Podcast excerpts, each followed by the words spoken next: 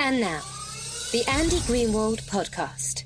Andy, Andy.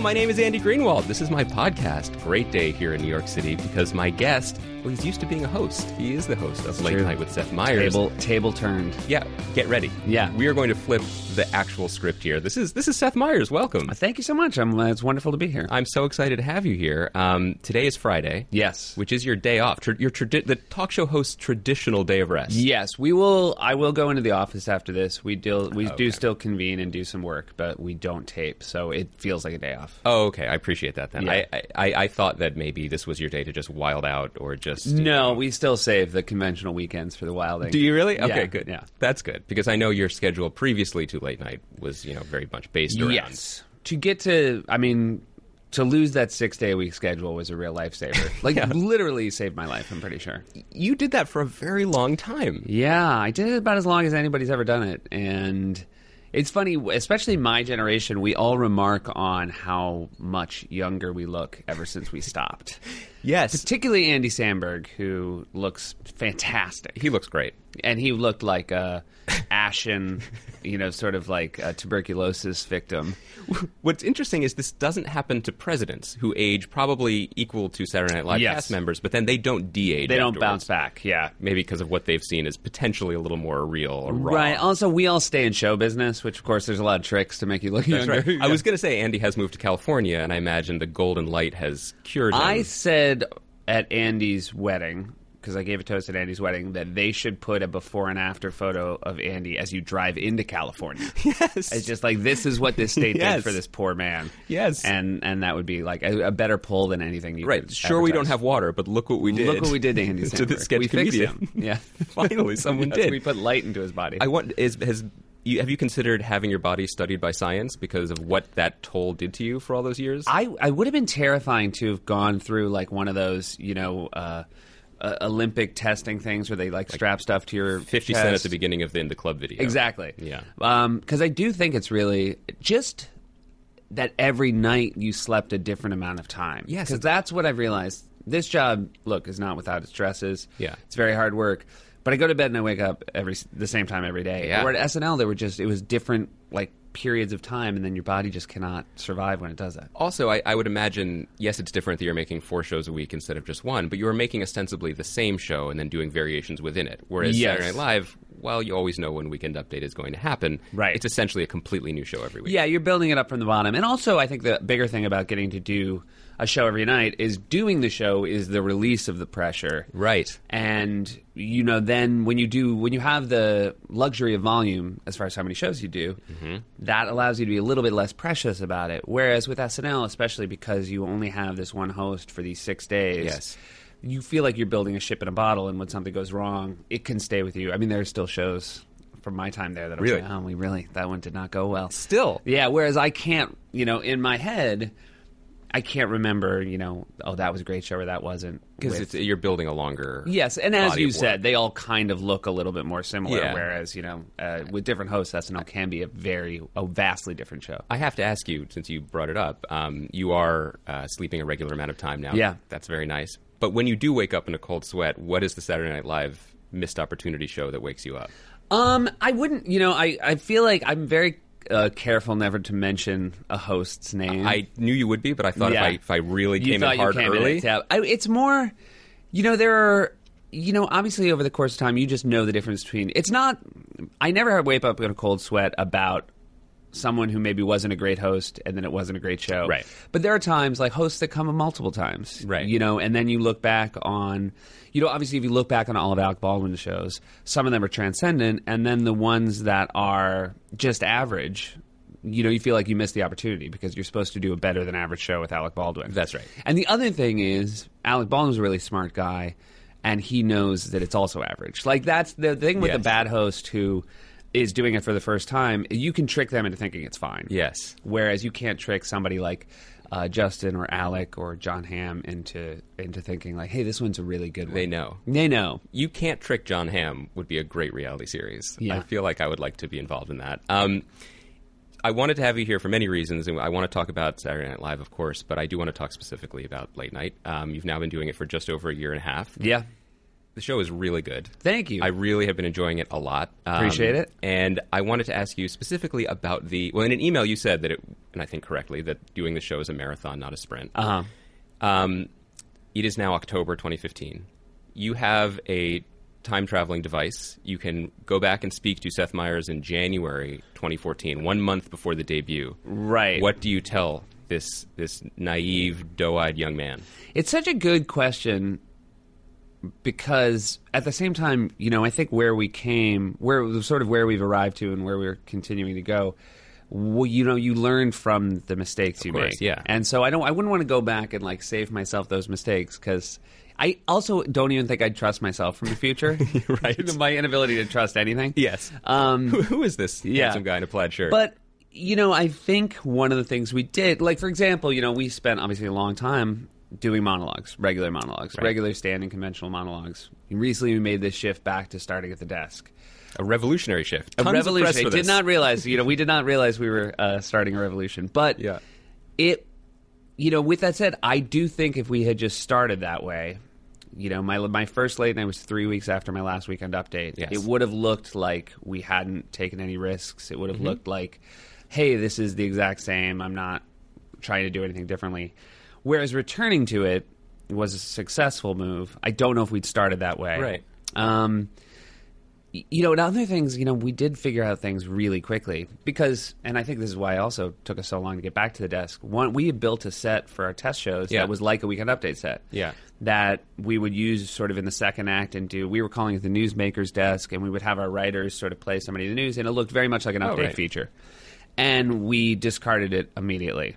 Uh, we could just tell, like, oh, this isn't going to work in the way that update features work because with an update feature, even if Bill Hader is playing a character for the first time, he comes out and the audience has this confidence that it's Bill Hader. Yes. Whereas with my writing staff, like you, I realized, oh, it's going to take a couple years to like slowly introduce sort of the performers and our writing staff to the audience and to the point where they're sort of patient enough to stick with it. because Hader at the Weekend Update desk is a great example of it. It's you are eager to go on that journey. And, Yes. and watching him navigate the uh, the moguls downhill is part of the joy of it. Yeah, and you know, like every person at SNL, you have hits and you have misses, but they're you need the audience to at least be willing to yeah.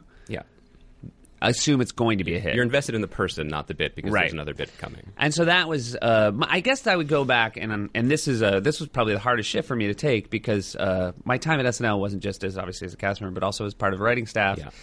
And I think, and this was something that Lorne tried to impart on me from the beginning, which is like you, it's it's really just about you when you host a late night talk show, and it's you have to in a weird way like. Um, I'm not very good at being selfish in the way I needed to be. I think to get the show to a comfortable place Right.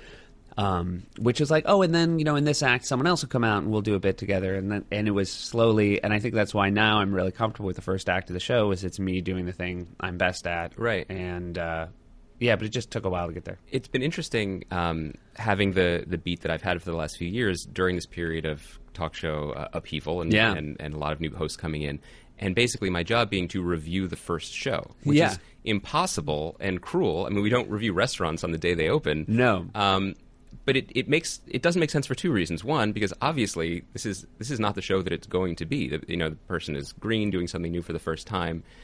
But more than that, the show is the body of work and the trust and the relationship. Yes. that you choose to spend time with that person. It's, it has a comfort level has to be developed. Um, so to come in and you know, I wrote about Trevor's debut two weeks ago, which was a great debut. But I had to write and say, I promise you, this is in no way reflective of the Daily Show with Trevor Noah in six months, Right. one year, or two years. Um, these things evolve.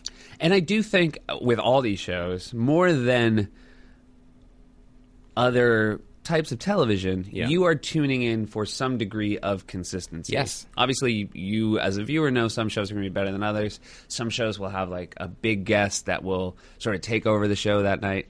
But ultimately, like when you think of the time of day people are settling in to watch these shows, mm-hmm. they want to say like, what is the average late night episode, and is that something that can hold my attention at twelve thirty five at night? Well, one of the things that I really grown to like about what your show has turned into is obviously the political stuff has been very good, and I think that was very smart because that's in your wheelhouse. But also, there was potentially a void as as John was stepping away and Stephen was moving to CBS.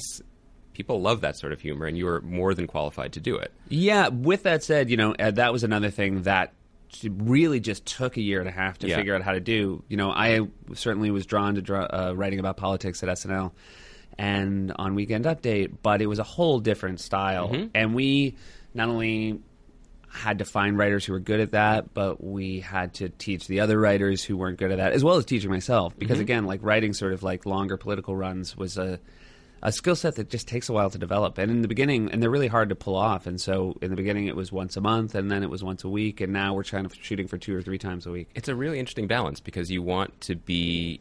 It, it- it's a mix of inf- you want to be informative to some degree. Mm-hmm. There's a degree of stridency, isn't the word, but passion. If Yes. especially if it's an issue that you know you, think you're not like tipping point your of view. Okay. That I feel like is, I, I would say, the biggest shift, and I think it came in no small part from Colbert Report, Daily Show, Mm-hmm.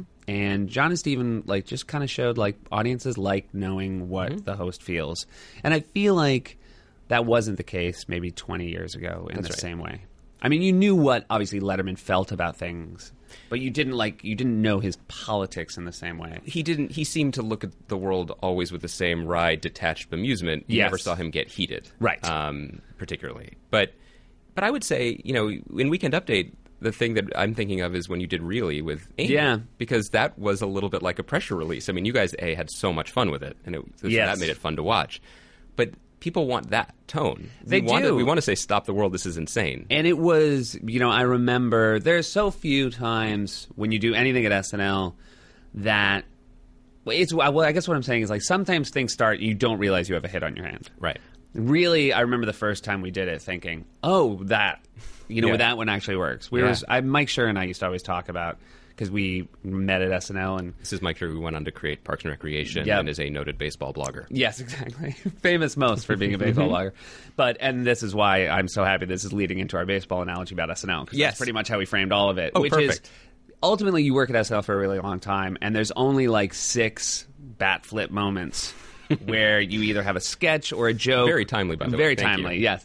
Where you just that thing of you just know off the bat that Mm-hmm. you've done it and I guess the first really would have been one of the closest I ever had to that. Um, the uh, you know the, I, what you, you said about Planned Parenthood the other week was very well done, but I was really um, engaged by the the gun violence one Yeah. because I felt like that to me that was the perfectly mixed cocktail of those three things. Of uh, what I think I only listed two, but po- uh, po- I'm really Yeah. good at this. by the way. Passion, yeah. uh, passion, uh, information giving. Yes. And jokes, Yeah. which are of course the most probably the most important ingredient. That's the gin in the martini. I think yeah, because you you you do you like there's this news element. Like, will people know a little bit more when this is over? Um, and keeping in mind that I do think a lot of people, you know, people who work hard, people who have long days, like they miss the news. I'm assuming. Uh, people aren't on Twitter as much as you and I. I think God, I they're. hope so. I hope so, as Oh. well, for the benefits of their families and their The benefit of the world. yeah. And so there's maybe something they missed. Uh, and then, yes, obviously jokes, but I do think, and what we've learned, because sometimes we'll do a piece that I would say sort of qualifies as an explainer more than anything else that has less of a strong point of view. But the I've noticed like the bigger point of view you have when you get into a piece, like the more you can tell the audience uh, appreciates it. Right, and, and we, we you mentioned this already, and I think it's very true. The idea of comfort and familiarity, and, and after a long day, that's what people like. They like to tuck in with their friends and Yeah. a worldview that they like. Um, but I'm I am interested, and you're at the forefront of it, on why we still care about these shows so much, and certain hallmarks of them. You know, you, sitting down at the desk seemed like an enormous deal, and maybe no one expected that. Um, because in a way, you're making these shows now for two different distinct audiences and time periods. You're making them for people who are watching it at, at 12:30, of course, but you're also making them for people who are watching them in their cubicle at 12:30 p.m. the next day at lunch. Yes. Um, how do you walk that line between traditional fe- fealty to tradition of the format, Yeah. and wanting to shake it up and and push things forward to a small degree? Well, I, you know what? I always the lesson I learned at SNL is like if you do good work, that's the stuff that sort of lives on. And you know, when the Lonely Island guys came in, because they were sort of part of that digital revolution, maybe mm-hmm. the entire part of it, I should say, at SNL. But at the same time, SNL was always built to be watched the next day. Like it was Right. already in sort of increments for YouTube before there was a YouTube. That's right. And late night to some degree is that as well. I mean, the biggest difference is I think most of what we do on late night is certainly on our late night.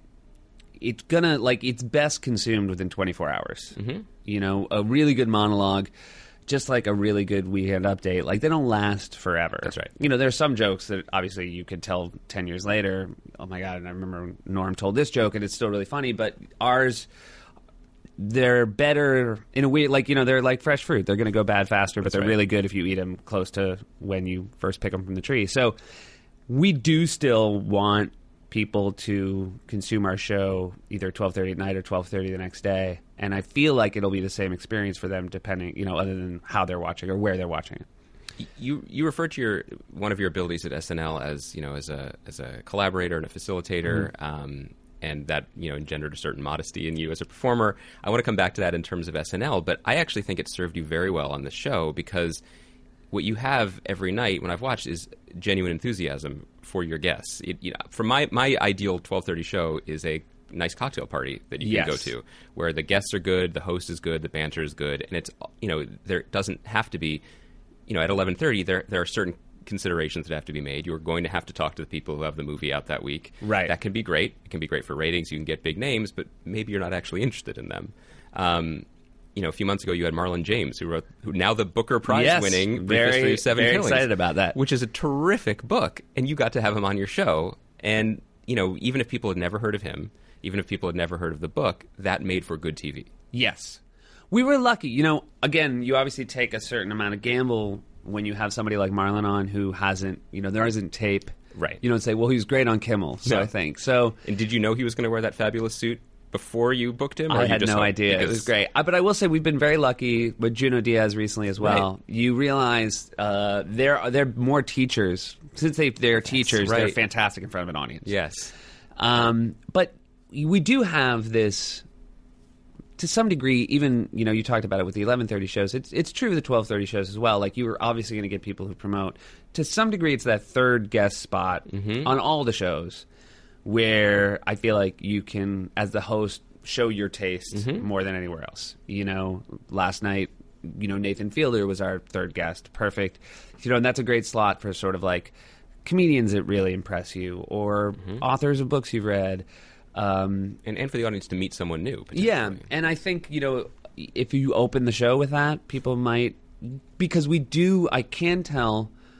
I go out and say hi to the crowd every night before the show starts, and I basically, to some degree, tell three jokes almost the exact same way, just as like bellwethers to see like are they better or worse than usual. And you can tell they are more excited if they have heard who the guests of the show are that Sure. night. Um, now, by the time somebody like Marlon James comes on, they're as excited to see him as anyone. But it's just that top of the show, that first act. Yeah. It is helpful when they're like, "Oh my god, I'm here on a night that Bradley Cooper's here." They feel Right. like to some degree there is a lottery to showing up at these things, and they want to feel like they're winners. And they've won. Yeah. Yeah. But- so, but ultimately, the nice thing about our show is I would I would say that to to pretty much um, hundred percent of the time we, we don't have anyone on that I'm dreading talking to. Right. And that I think makes a big difference. And it's clear. I mean, I, I unless there's some episodes that I've missed where you had this, I believe you are note free. I'm pretty much note free. Yeah. So I feel very shamed here because Yeah. Oh no. I'm I'm actually watching uh, MLB. Uh, I bet if you if this was only eight minutes long, you could have gotten note free as well. You never know. You never know. I, I- you may also notice that I always hold a pen, even though I have no place to write it. Because Right. you know, either I am Bob Dole or it is my nervous tic during interviews. I still I can I still pencil now at the desk a little bit. I'll, It's I like to have a pencil. I like hand. to just have something to Yeah. hold, just in case this goes sideways. I think I like it, especially with jokes, that holding a pencil in my hand makes me feel like if something goes wrong, I can fix it, even though it's already too late. I thought you were going to say you could then stab the audience in the eye. yeah, and- but I could only stab one of them. that's true. yeah. But the others would be shocked. yeah, exactly. That would- Shocked, or at least warned. That's right. They would Yeah. know. Start laughing. Yeah. Um, I want to go back a little bit. Um, I want to turn the clock back a little bit. I want to ask you about um, the beginnings of your comedy career because I okay, here's how I want to frame this because I, I know you did sketch. Um, Mm-hmm. Did you begin sketch in college, doing sketch? Yeah, like a sketch improv troupe Okay. at Northwestern. Yeah. Um, I did sketch in college. Mm-hmm. Loved it. The most fun time I've ever had. I never thought that one could continue having that much fun past graduation. right.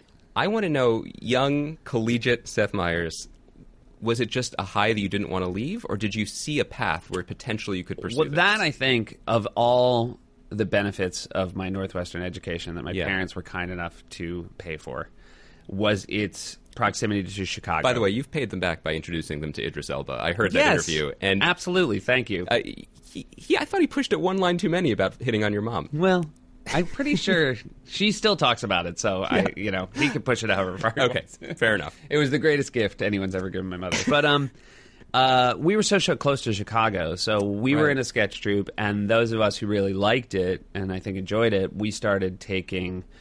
Uh, going into Chicago Ah, during the week and taking improv classes at, at uh, this place IO, and then stuck around Chicago afterwards. So like because it was Chicago, you know, and we would all go see Second City on weekends. Like we saw the path; it was there for us, you know. And uh, Mm-hmm. Who was had- there? Who was there at that point? Uh, so when I was first, I remember well when I was at when I first went, probably like my new student week. My parents came out Mm-hmm. and took me out, and uh, I saw Colbert and Carell. wow. Um, and then when my, you know, Dratch, uh, Stephanie Weir, Tina, Mm-hmm. I saw Horatio on stage there. Scott Adsit. Um, but they were, I mean, it was fantastic. The people I saw on stage there blew my mind. What's amazing about that is, in, in my memory, when I would see comedians when I was in college, I thought they were the greatest people. I thought they were gods, like Yeah. celebrities and worthy of you know global domination. You saw people who would eventually reach that level. Yeah, You- and, you and right. also you know polar. The, not only that, but like we were seeing it pretty quickly. Like they would, people would leave town for SNL. Right. So you know there was. I never thought I'd get to SNL, but I thought maybe you know my goal was get to Second City, and then hopefully Second City would maybe lead to SNL. Like that was. Um, that was what I wanted to do after college more than anything else. What years were you a member of the Boom Chicago troupe in Amsterdam? All right, so I graduate I'm pretty sure I saw you, but go on. Oh, really? Yeah. Uh, what years you were April '97 to like February '99. I saw you. That's I, fantastic. uh, I actually went, and I don't know if this has ever come up, but with our uh, your fellow NBC colleague uh, Alex Wagner, Okay. who is my good friend from Sketch Comedy Group in college. No way. She and her stepfather is uh, Dutch. And Okay. Visited her with a, another friend in the summer. We went to see Boom Chicago. Great. And I thought that you guys, again, I thought you guys were gods. Like, Um, like you got to live in this fun city. Yeah. Fun is an understatement. Yes. And you got to just do sketch comedy, and you know, Stone College kids would come see you. This is the dream crowd. I think that might be the closest I ever felt to a god. my years living in Amsterdam. Yeah. Like even when I was, you know, living in New York as a young man on SNL, people would say, "You must. This must be the best time of your Yeah. life." And I'd have to say, "Well, I lived in. I was 23 living in Amsterdam. Yeah. I had a full time job where I got to perform 200 nights a year, and uh, yeah, it was a great experience living in Amsterdam. And again, I'm sorry to be like Idris Elba here. I am Yeah. in so many ways, but your parents were uh, thrilled that you had a job. They were you were in. Amsterdam. My parents, um, you know, my dad uh, is a businessman who I think uh, this would be the case. Had he chosen to be in comedy, I think my dad would be a very successful comedian. Interesting. My mother was a theater major at Northwestern, Okay. so I think she, like then, is very proud of her sons wanting to like follow the arts. of course.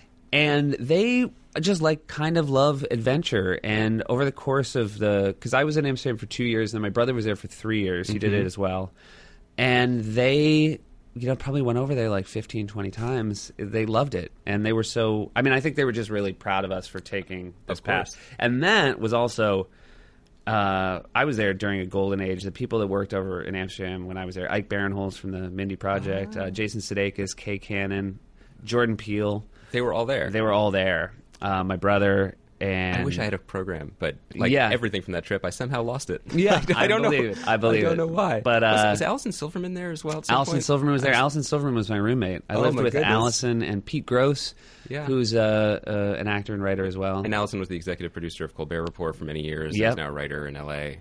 Um, probably has terrific skin now, like Andy Samberg. Fantastic. Yeah. Allison and I.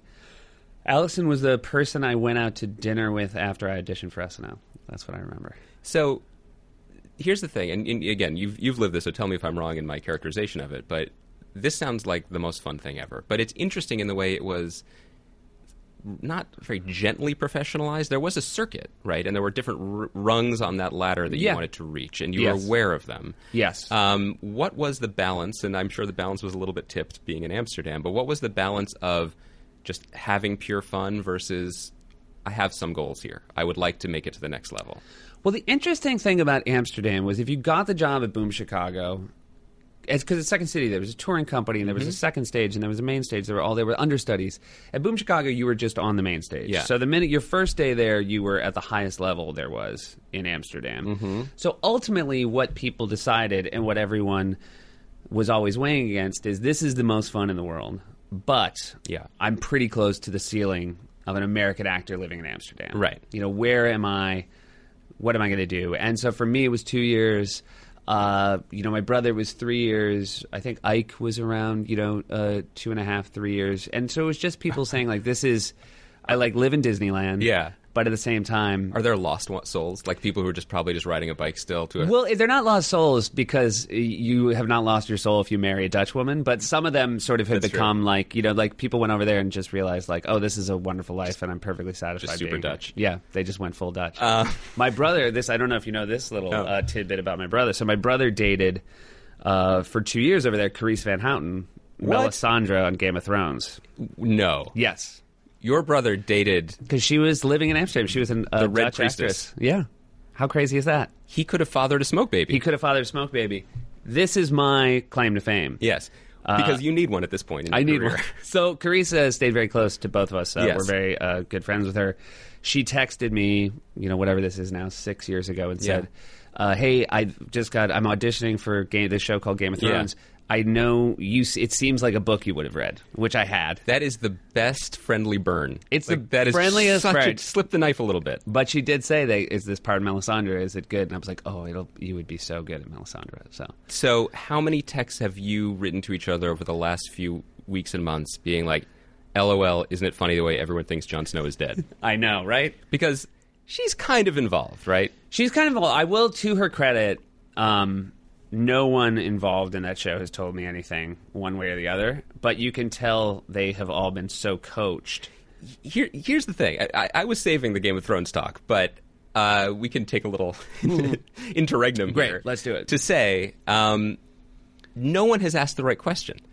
They are so lucky, these people at HBO and on the show, because they went in front of people at Comic Con, they went in front of people at TCA, and these, I will, I'll refrain, these uh, people in the audience said, Is Jon Snow dead? No, no, no. That allows them to say, Of course he's dead. Right. The question is, is he coming back to life? When Yes. is he coming back to life?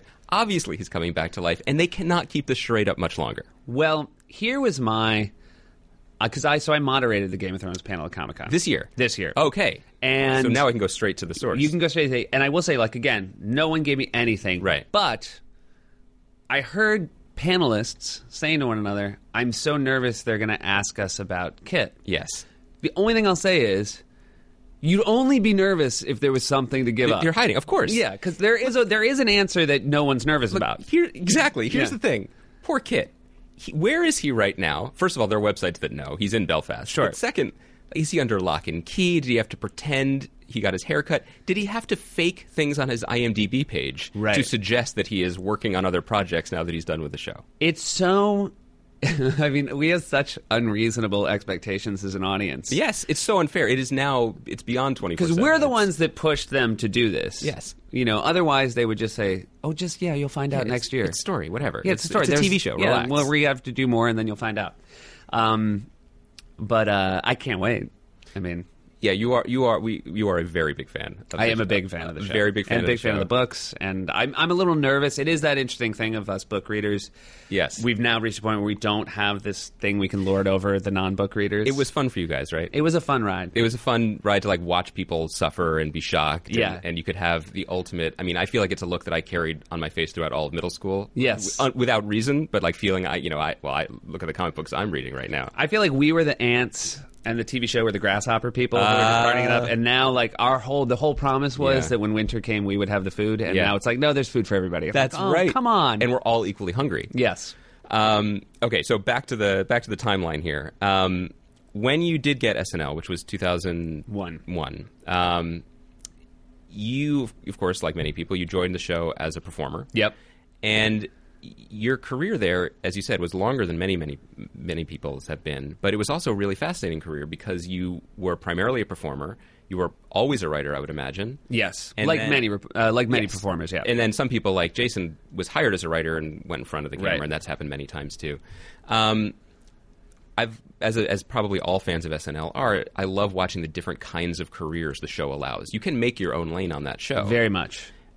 When did that lane begin to open up to you? When did you begin to see that you could be just as effective and perhaps more effective performing, but also steering the ship from behind the scenes to the degree that you did? Well, I always felt more comfortable to show writing Mm-hmm. than performing. I think like a lot of people, you get hired at SNL and then you feel just naturally you have this ego boost of oh my god, Lorne Michaels saw something in me and I'm one of the great performers. But I the reality was it made me forget to some degree the limits I always knew of myself as a performer. Yeah. We used to joke when I, I was doing this two person improv show when I was 26 years old, and I used to say to the audience beforehand, like, you just pay very close attention because I can play anyone from 25 to 27. Like, I didn't, I'm not one of those people. Yeah.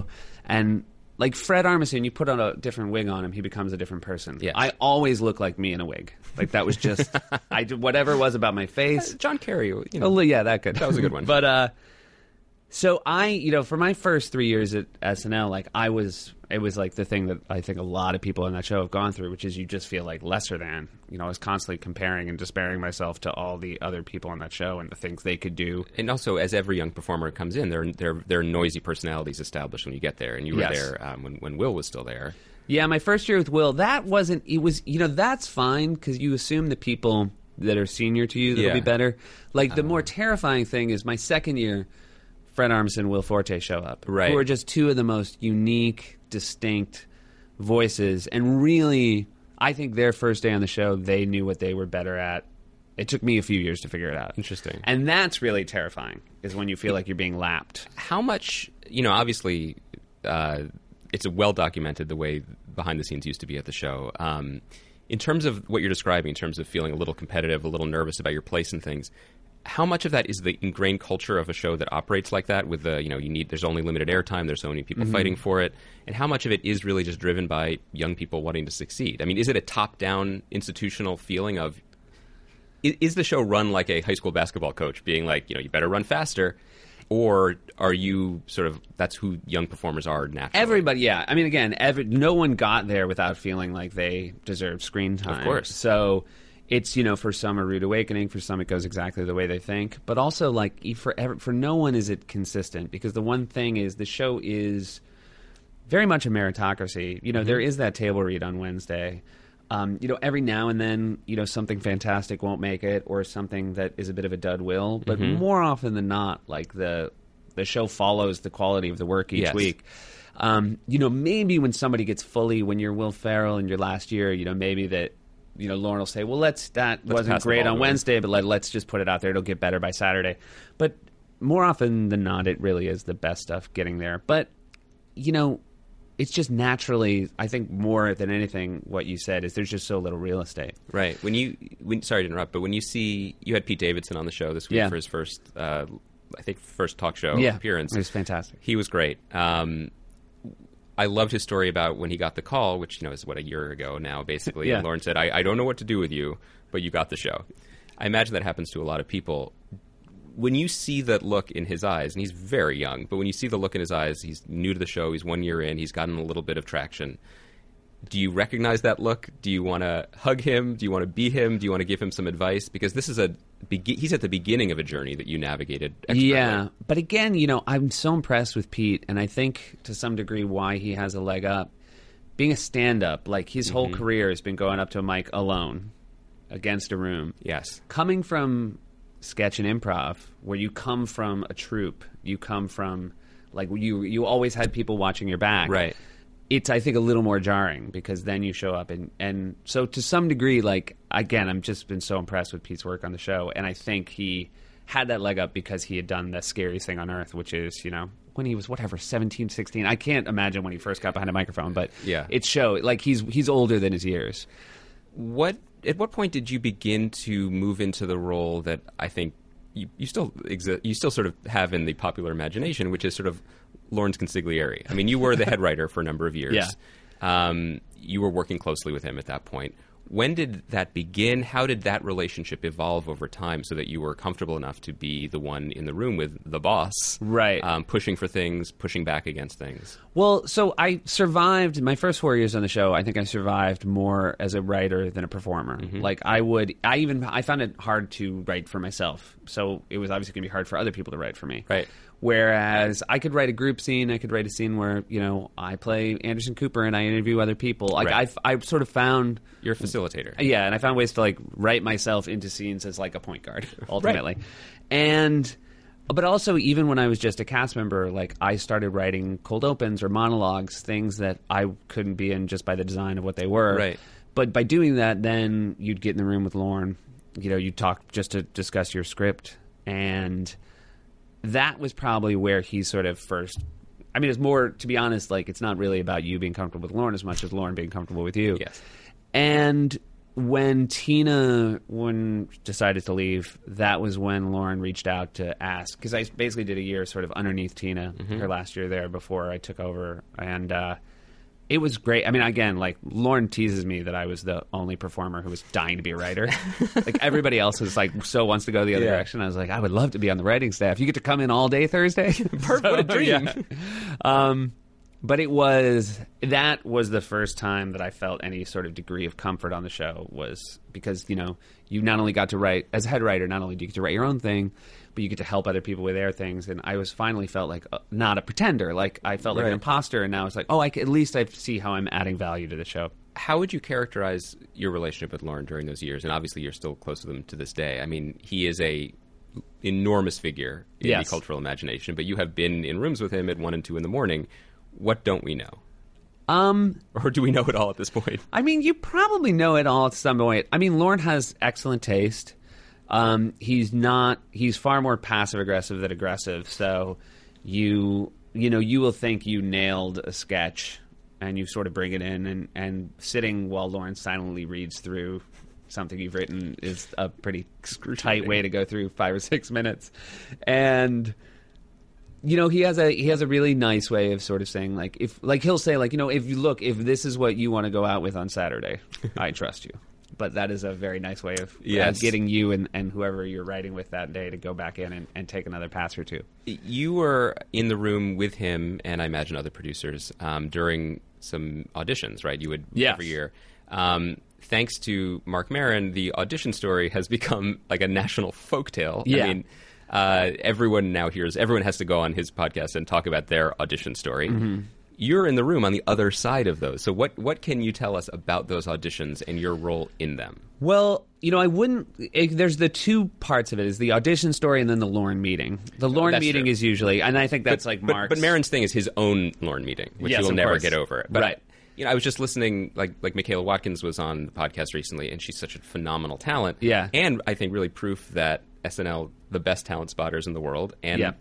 pro- often right about what people's lanes should be. Yes. Um, she's much more better suited to what she's doing now. It seems like she would agree.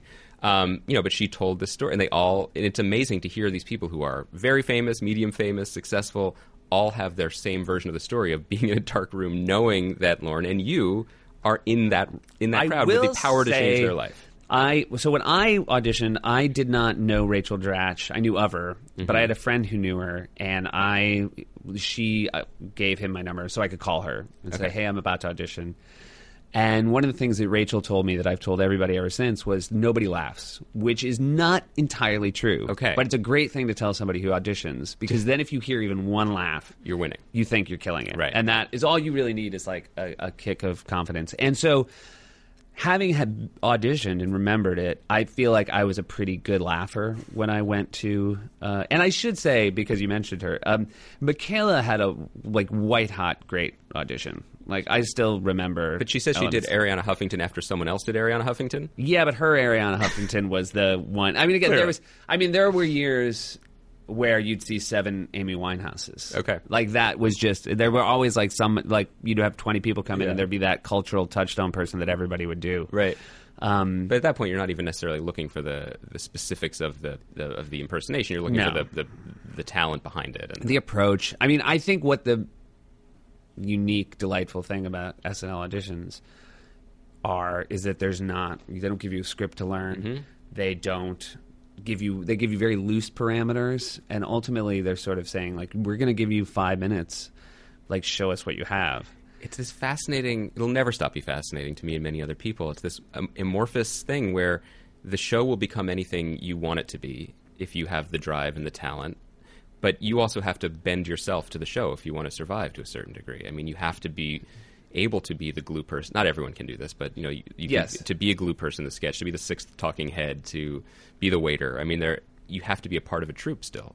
It- yeah, it- and tough balance. sometimes you know, I like I think when you look at, um, I think Hader now will leave it sort of like he'll be he'll be mentioned in the best of all time. I think so. But sure. his path, like you, I think people forget that he was like very much just like a utilitarian. Yeah.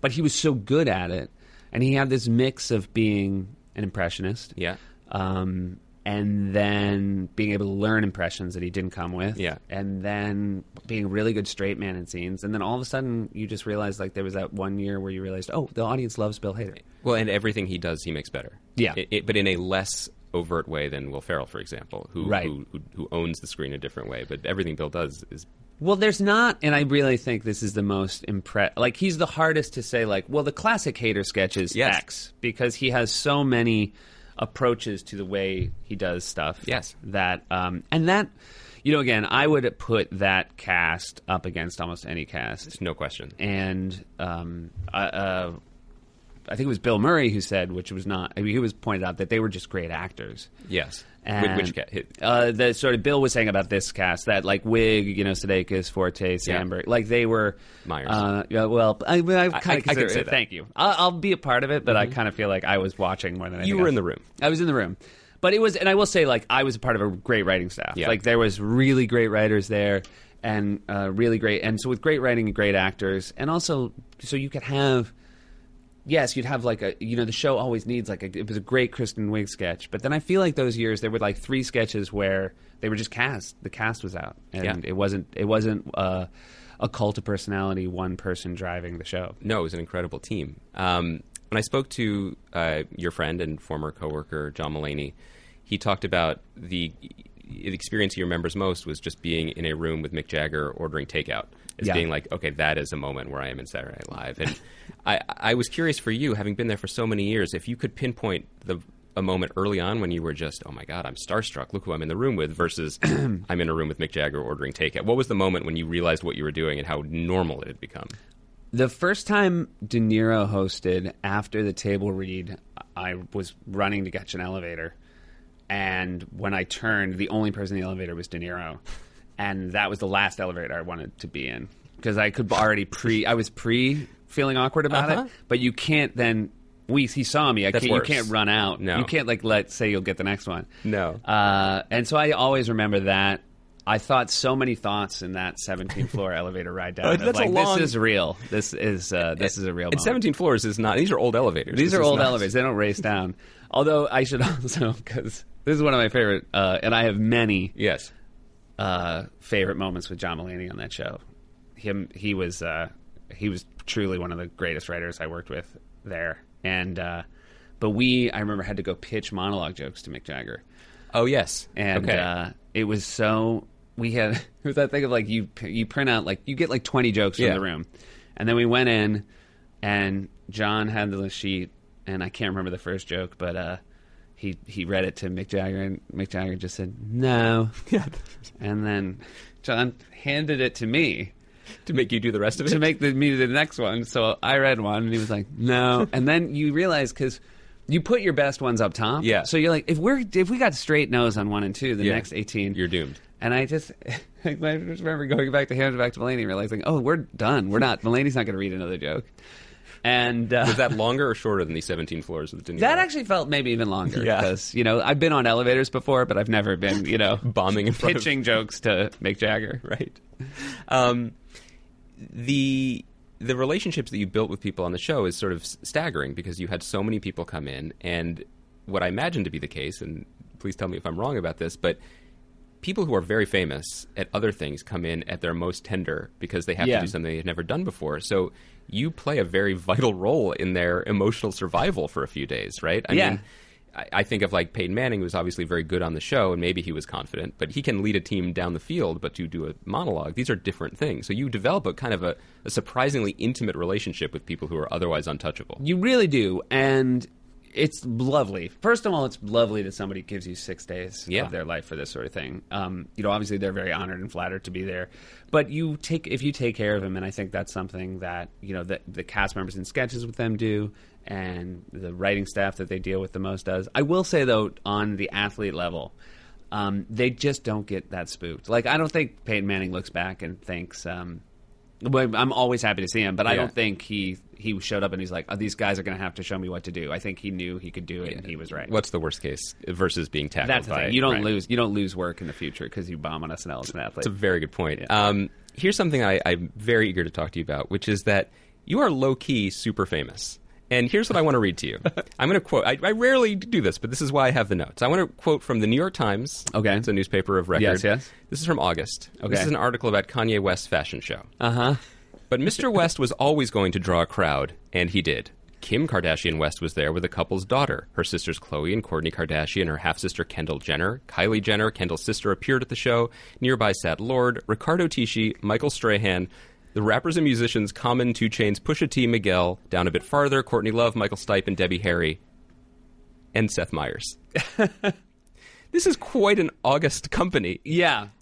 How are you in that room? Why? Well- what are you doing in that room? Um. So You're a fashionable guy. I'm I- a fashionable enough guy. So I, I, I really, the real answer is I don't quite know. Okay. But I will say this: I am a great lover of Kanye West. You are in a safe space. and he was someone who came to SNL Yes. and sort of changed the way people did music on the show. Like he would build, he would like cover the set in white. And he would bring Right. like, and it became a thing that people started doing more. Because when you think of like the classic SNL, like nobody like redecorated the set. It's just always them doing their thing in front of the train station. Yes, and he uh, was a huge headache for the crew because, like, you know, the, every music act they like slot ninety minutes to rehearse. Yep. Kanye would always go super long; it would push back the day.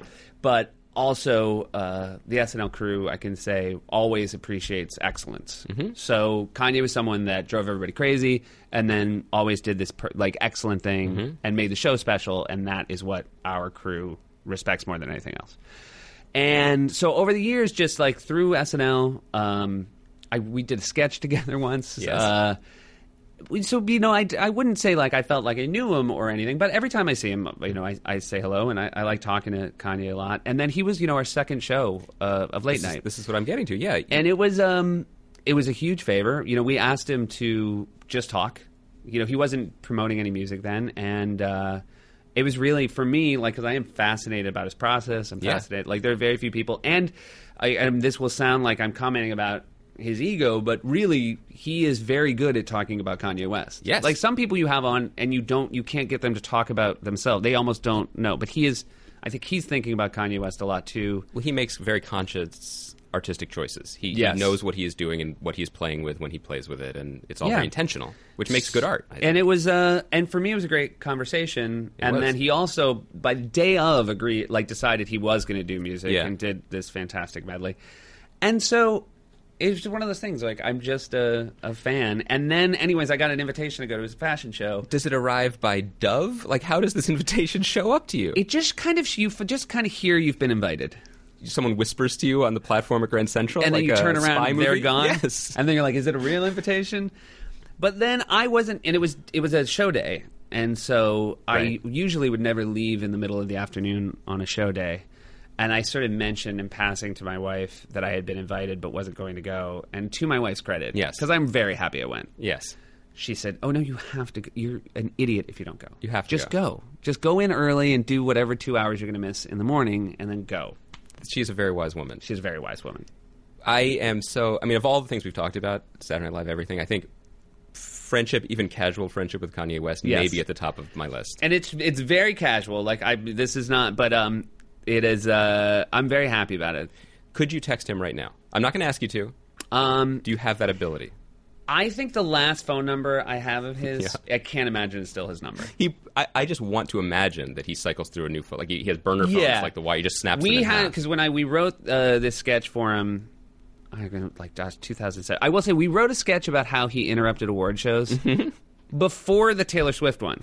So he did. He participated in a Yes. sketch about that. Yes, and then like you know, year was later- inspired. So he's both self aware, like his. he's very, very smart, and I think Yeah. so much. of This is the other reason why. And I'm sorry to uh, most of my podcasts I do are derailed by Kanye West talk. Yeah, but I don't buy the all of the performance. Everything he does is performance, and when you see him on your show, episode two, he's humble. He's a guy on your show, being Yeah. a guest, you know, being there to service your questions, and he's, you know, there wasn't anything extra about that. He was not performing the same guy that he is performing when he interrupts Taylor Swift. Yeah, and you know- maybe you didn't serve as no- enough liquor, but you know, I saw him uh, this Time 100 event that I've been to a few Mm-hmm. years, uh, or a few times, I should say, over the years. And you know, it's a tough room. For they always have a musical act, and uh, they're fantastic, and people do great. You know, I think I've seen, you know, Prince there, Rihanna, Yeah. like they're great. Kanye just like he didn't. Like I guess he didn't lower ex- his expectations at all of like what he was going to expect from this Uh-huh. crowd. He was like, "No, I'll, I'll I'm going to destroy here too." Yeah. and um, I'm going to get Henry Kissinger on his feet, and yeah, I'm just not gonna. I'm not gonna go till you get on your feet. Yeah. and uh, he's still there. yeah, it's, but it was uh, no. What like everybody there just kind of. And again, like I said, like it hadn't ever. The show had never been a dud. Yeah. but it was the first time that I feel like everybody really appreciated it. Like, oh, he gave us a full. We got the full Kanye. God bless him. Yeah. Um, we are, we are running low on time, but I, since I have you here, I feel like we should talk about this as well. Which is, um, you know, I know from our, our, our limited email exchanges that you are a big fan of, of television. Yeah. I still think back from your fantastic Emmy joke about TV being the booty call of entertainment. Yes. I call back to that often. Um, what I especially appreciate is that I think we share a passion for very, very slow narrative TV. Yes, I well, I should say my favorite television show of all time. Yes. Um, it was a miniseries of all time. Yes. Tinker Tailor Soldier Spy. Oh, amazing. Slowest So slow. slowest spy movie of all time. Yes. Anytime, like it, my brother will laugh because I when and when I'm like in a funk or I'm depressed, I just watch it from start to finish because I and I've explained it to him that I just like I I like knowing how it ends. Yes. I just want to spend like just wanna live in that world. Yeah. So I like I I can be really patient. Yeah, but you we've talked about um, Rectify, Rectify, which is a wonderfully terrific show, slow. and, and Show Me a Hero. Yep. These are things that are hard to convince people to commit to. Yeah. They're, and I would imagine they're also hard to promote because you know, um, like I had people from Rectify on here, I had uh, Abigail and Aden on the show. The, the viewership is passionate for Rectify, but it's kind of probably hard to say, okay, well, I want you know. I want Ray, the guy that created the show that gets 800,000 viewers on Late Night with Seth Meyers. Right. Yeah, but you can. You could do it. You could do it if you wanted to. Yeah. I mean, we could do it if we wanted to. It is, but it's hard. The other thing about those shows is you don't. It's not. It's a hard show to recommend Yes. because you don't like. There's that thing of I've never thought everybody should like what I like. I think Yes. that's a very important part of like saying about shows. I mean, so there's something I adore, and I can't. You know, I'll say to my friends, "Oh, I." I'm watching Rectify, and they'll say, "Should I watch it?" I'm like, "I don't know. I mean, watch like the I first that's ten a valid minutes." answer. Yeah. I, I, I put the Sundance miniseries Top of the Lake at the top of my Mm-hmm. year-end list in 2013, and people will say, "Well, should I watch it?" And I, I honestly cannot tell you to. Do, you have to make that decision for yourself. Yeah. because it depends your feelings on you know nine hours spent by a lake in New Zealand. Like, Yeah. I like going there, but you might and not. I, I, you know, I certainly, I'm a, a great lover of the closed uh, parentheses show. Yes. like Top of the Lake was, which I liked as well. I had a real comfort sitting down, knowing like this is not going to go on right forever. Oh, they're making a second one. Are they really? They are. I had Uh, uh, with Elizabeth? Yeah, she Oh, was here wonderful. talking about it. She, she confirmed. but um, that I should the clo- that case is closed. yes, that case is closed. Yeah, that's because that Although was the ghosts linger. Oh, really? Oh, don't know. does linger. I'm sure that is Ghost- that was that was the uh, tagline. Ghosts always linger. Yeah, they do linger. Um, well, the, the, this idea that people have been talking about, and I've been talking about, about there being so much TV, um, you've been playing with it really well on the show with Fred, Yeah. with uh, his Fred Armisen's super accurate Yeah. TV recaps, which are wonderful, and they must be so much fun to do because The best. You have no idea. no idea. I think the key to those bits, and I recommend people please track these down. You've been doing them. Yeah. Did you just start? Just this week. yeah, Yeah, they've been great. Um, is that the first thing Fred says to you is, "Did you see the pilot?" Which is exactly what everyone who is a TV snob says first. Yeah. Oh well, did you see the pilot? It's also what I love about Fred is he will find like I mean because I ver- I make it so clear before Yes. I bring up the title that I have not seen the show. Right. And then you tell Fred, and he says, "Have you seen it?" He's like, "Have you seen like, the pilot?" Oh my god! Yeah, he's, he's so he's so appalled by you. Um, but the benefit of this glut of television is that it's allowed very talented people like yourself to just would have, just have fun. Yeah. and uh, I you know I didn't want to let you go without talking about the Awesomes, the cartoon show you do on Hulu. Yep. And specifically, documentary now, which you guys did with which you, Hader, and Armisen did, Yeah. um, with a, num- a number of other people, talented people involved uh, on IFC, and particularly documentary now. I don't know of a world prior to 2015 where a Yeah. television network would say, obviously, people want to be in business with you guys. You're Yeah. well known. You We're very lucky that way.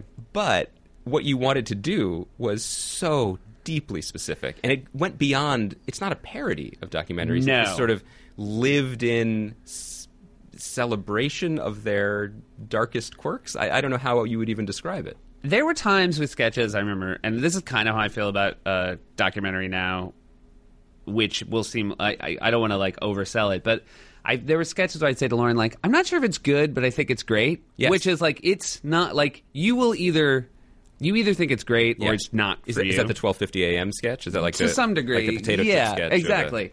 It's not like I mean, if you're saying like, well, what's good? Good is a sketch gets a lot of laughs, and Yeah. like, but like great. It's either like it, if it worked, it would be great, and if it didn't work, it wasn't going to be like, well, it's funny enough to like tune into. You're right. So, um, and again, I should mention both Rhys Thomas and Alex Buono, who directed, it and they directed the shorts on SNL for many years, and, and almost all the sort of style um, specific stuff. But yeah, you know, we were, and also we were just we were just really lucky that there's a network like IFC that was it wasn't even a hard sell, like when we pitched this idea. They were in from jump. Yeah, and you know we're very lucky. I think we uh, credit to Fred and Carrie because thanks to Portlandia, I think IFC saw this as oh, this is sort of this kind of uh, unique comedy brand we're trying to develop. But it's also, and, and we and we can wrap up with this, but you know, one of the things that has always made SNL and NBC's comedy brand and that wonderful building so appealing, I think, for so many generations, is that it feels like home for a lot of people. and It feels like fun, Yeah. and we get to have a window into the fun you guys are having, and the sort of post SNL stardom that you and specific and Fred and Bill specifically are celebrating is one in which there are no there are no barriers, but there are no barriers below you either. Like you will go back to TV and take a character part. You know, you will celebrate. You are still going to continue to have fun. You don't need to move to LA and try to be in action movies. Um, although that works out for some people, Yeah. they, they end up with eleven thirty talk shows. But um, I, I find that really compelling. Well, you know, for us, that is what drew us to us. We knew. I mean, look, we were all lucky um, to have other things that we could sort of have be our main sort of job. Mm-hmm. But at the same time, you know, if I had free time, like people say, "What do you, how do you have time for documentary now?" And I sort of want to say, like, well, if I had free time and I, if I wanted to have a hobby, like I wouldn't want to go fishing on a fishing vacation with Bill and Fred. Right. I'd want to go on a vacation where we made little doc, fake documentaries. Where you played. Yeah, and so it is like, uh, you know, and I, I should stress that like the people who work on the shows like work very hard, and it's not like so fun. No. But for me, it is like the greatest gift as a writer I ever had was being able to write something and to turn it over to people like Fred, to people like Bill, who have never once uh, not elevated the work you do. Right. And so that and you know again like that's probably uh, I have no I'm so happy doing my show and I hope I do it for a really long time. But Yes. I the one thing I miss probably the most is just hey like here Kristen, Andy, Will, and then you know. get to watch them first. Yeah. You get to see it live. Uh, last thing, you're doing a show. You're making more things for IFC. Five years from now, after uh, SNL 45, Lorne says, "You know, I think I'm going to retire. Seth, do you want to do it? What do you say?" I don't think I think it'd be a crazy job to follow Lorne. Oh yeah, for sure. Yeah. I don't know uh you know, even if like there wasn't late night, because I don't want to do it more than I want to host late. Right. Um, even if there wasn't late night, What I if they were like? know. What if you were like Paul Ryan? And everyone in the at 30 Rock is like, "We need you. we need you. I know you don't want to do it. I It's a guess if I suicide run." Drafted, But if I got drafted, Yeah. I would to serve my country. But um, I do believe that. I think. Look, don't, I don't. Don't get me wrong. I think Lorne is is is people appreciate Lorne. Yes. it's not like he's underappreciated, but they might to some degree slightly undervalue exactly how much he means to each week on that show. That's right. Like, because I do think obviously everyone's like he's got incredible taste and he's this uh, puppet master and he's set people off and set them up to succeed. But he really is still so important to the daily DNA of that Yeah. show. It's not like he's been slowly handing off responsibilities. He's there every Right. day, Yeah. every night, every show night, certainly. yeah. I mean, he comes in late. He's the last person to come in. Wow. Yeah, he's he comes in late. Oh, he He's- comes in. He doesn't leave. Or, you're saying he doesn't leave late. He comes in late. He comes in late. Yeah, Well- you're always like, "Where's Lorne?" Well, he, he, he's probably the Yankee. I mean, he's he's a busy guy. Yeah, he's like strolling in. He's like a very healthy Canadian who like takes a like an hour constitutional every day. that's key to it, right? Like that's under that's underreported that, that he's a hale and hearty Canadian. That's the part, the part that I well, like he's the one thing he figured out is like, oh, I'm not staying up all night writing. Yeah. You're staying up. That's why I hired you. Yeah, delegation is key. yeah. And so he sort of has the uh, yeah. He always comes in like he looks like he should have like a knotty walking stick and like a, a a pack with his lunch. So uh, more Gandalf, or more Tom Bombadil. Like what? Second, Bombadil. Pure Bombadil. Yeah, yeah. No Gandalf. There's no Gandalf to Lorne because uh, Lorne would never like sort of make that any sort of declarations in that Gandalfian way. Interesting. Yeah. Okay. Well, I'm glad that I could bring it back to SNL. Try and get you with a gotcha question and make you nerd out all in the last 30 seconds of this podcast. Very well done. That's Mission, called putting a bow on it. mission accomplished. Seth Meyers, thank you so much for joining me. Thank you. Thank you for listening to Grantland. To hear more Grantland shows in your earballs, subscribe to Grantland Sports and Grantland Pop Culture on iTunes. Or go to grantland.com and click on podcast.